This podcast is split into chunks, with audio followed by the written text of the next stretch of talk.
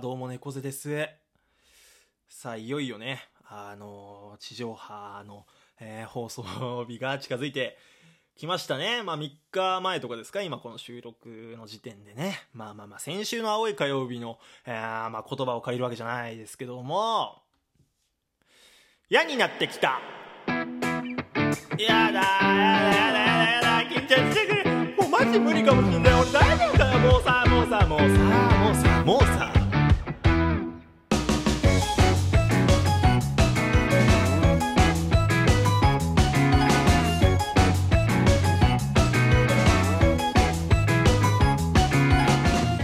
改めましてこんばんは、猫背です。こちらの配信はまだ火曜日かよというブルーなリスナーに寄り添う、そんなラジオ風配信となっております。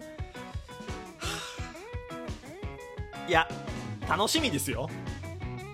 ただまあ、その緊張がすごいですまあ、なんとなくこう話す内容とか、あとはこうね、その流したい曲っていうのを決めたんですよね。本当にこれでいいのかっていう自分がやかましくて、毎日、なんかまだまだ右往左往、3日前なのに右往左往して、なんかお前大丈夫なのかよって自分に思ってますけどね。まあ、ちょっと真面目な話すると、まあ、これが夢の叶う瞬間ってやつなのかなと思いますけどね。だから今、要はプロ野球選手になるのが夢で頑張ってきた高校球児がプロ野球の舞台に立ち、一軍のバッターボックスに右足を入れたところなんでしょうね。まだバット振ってねえじゃんまだバット振ってないやつがビビ言うな。バット振り終わったやつが大体ヒーローインタビューとかで、そのどうでした初打席って聞かれて答えるんだよ。なんで俺はその打席入る前で、ネクストバッターズサークルでずっとうじ言って、大丈夫かなって、バットこれで重さこれでよかったのかなとか、滑り止めこれでよかったのかなとか、今さらいいよ。わかる、俺もそう思う。今青い火曜日のね、ブルカヨリスナーの声が聞こえた。俺もそう思う。なんでネクストバッターズサークルでうじしてんだ。バット振ってから言え。でもね、ごめんだけどね、もう青い火曜日で今日何話そうかなとかずっと考えてたんだけど、もう MBS 違うよっていう頭にしかなんなくて、もう全然無理だった。全然切り替えられなかった。なので今日は猫背さんネクストバッターズサークル会残念ながらネクストバッターズサークル会です、今週は。いや、もうなんか本当はね、クリスマスの話とかさ、それこそ先週お便りテーマとかでもね、募集してさね、今週末もうクリスマスなんだからさ、そういう話したりしようかなとか思ったよ。全然思い出せない。クリスマスの話どころじゃない。サンタじゃない何か。だから俺が今サンタさんに、何かこう頼むとすれば、プレゼントを頼むとすれば、今週の青い火曜日の、トークテーマを、なんか包み箱に入れて届けてくださいなみたいな風に思うぐらい、猫背さんは今余裕がありません。昨日もコンロでぼーっとしてたら、袖口を燃やしましたびっくりしたんだから。どの食材よりも香ばしい匂いが袖口を通して鼻に来るってどういう状況だよ。いい匂いしますよ、これでも多分あんま吸っちゃいけない匂いだよね。いいんだよその話、どこ広げてんだ。まあ、ご覧のようにね、お聞きいただいてるように、もうこういう状況ですよ。もうなんかいろんなことが手につかない。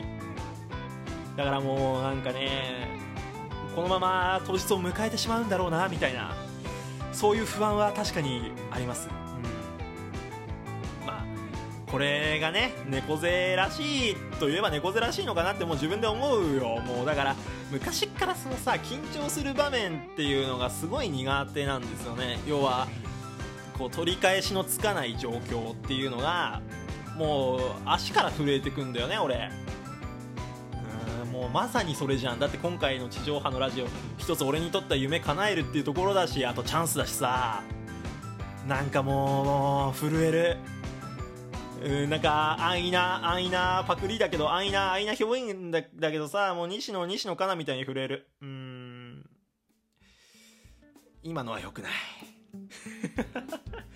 絶対言わないようにしよう、地上波で。西野カナみたいに震える、みんな言ってんだからさ。なんか震えるって言ったら西野カナぐらいみんな言ってんだから、もうちょい違う角度でいきたいよね。だから震える。だから除夜の鐘のね、突きたての除夜の鐘ぐらい震えてるわとかさ、あとはなんだろうな、マナーモードの2つ折り携帯ぐらい震えてるとかね。まあ、あとはそのなんだろうね、握力使いすぎ、ボーリング終わった後の右腕ぐらい震えてるよとかね。絶不調かもしれん全然ダメじゃん。いやまあでもワードセンスで勝負するわけじゃないよ、分かってる。猫背の武器なんですかね、そう、それを考えていこうよ。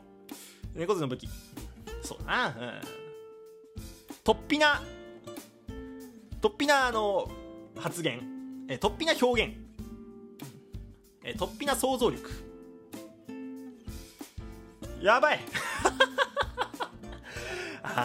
もう多分本当に限界までね、いろいろ悩んでいくと思う。多分人生でもトップクラスなのかもしんない。いやそんなことはない。早い訂正がもうちょい泳がしてあげてもよかったけどね、自分を。悩むね。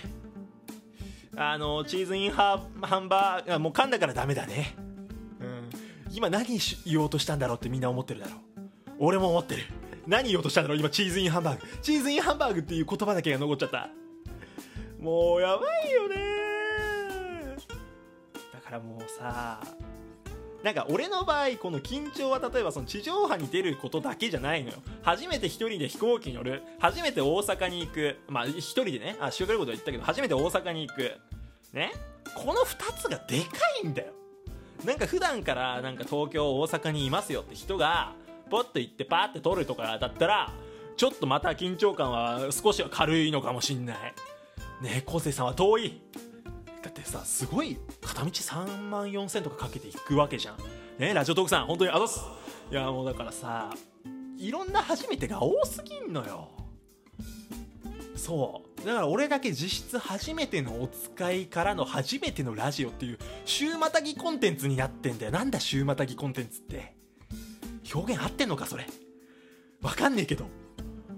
もうだからさ、俺の緊張が高まってるのを嘲笑ってるやつらもいるだろう。いや別にいいんだけどね、それはもう間違ってないよ。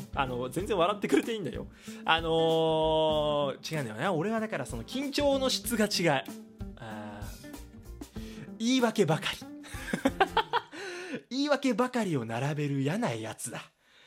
いやーどうなっちゃうんだろうね。なんか声枯れちゃったらどうしようとかさね。乾燥の季節じゃん。乾燥の季節どうするの。喉をダメにしちゃったら、喉をダメにしたら本当に危ない。分かってるよそんなことは。どれくらい分かってるかっていうと、宿題をやらなきゃ先生に怒られるけど、でもそのなんか葛藤、めんどくさいな、これゲームもしたいしなっていうその葛藤、でも勉強はしなきゃいけない、それぐらい分かってることなんだよね。あとはだから食べ放題は得をしないって自分の体質分かってたのに、それぐらい分かってる。調子悪やばいよね。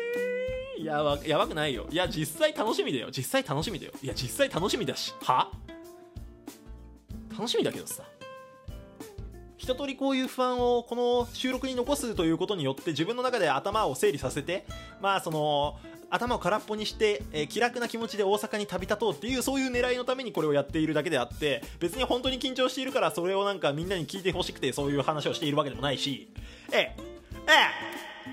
無駄なエコーを使っちゃった。本番はエコーを使って逃げることもできないのに、結局今はエコーを使って逃げているのかもしれない。逃げているってなんだろう。逃げるな、戦え、炭治郎が赤さんに言ったみたいに、もういい加減エコー切ろう、もうやめようぜ。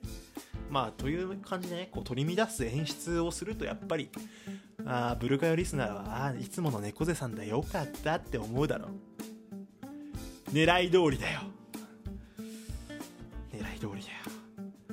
本当はおでんもまあ買えるとは思いますけど、まあ買わないですけどね。どうしよう、だから一回おでんを買うっていうのはありだな。一回俺はおでんを買うべきなのかもしれない。大阪行く前におでんを買うべきか、そういうことかもしれない。おでんを買え、きっと多分そういうことなのかもしれない。いや買わない、でもどうしよういやもうね、それぐらい俺の脳内は今ね、こうパニックってことなのよ。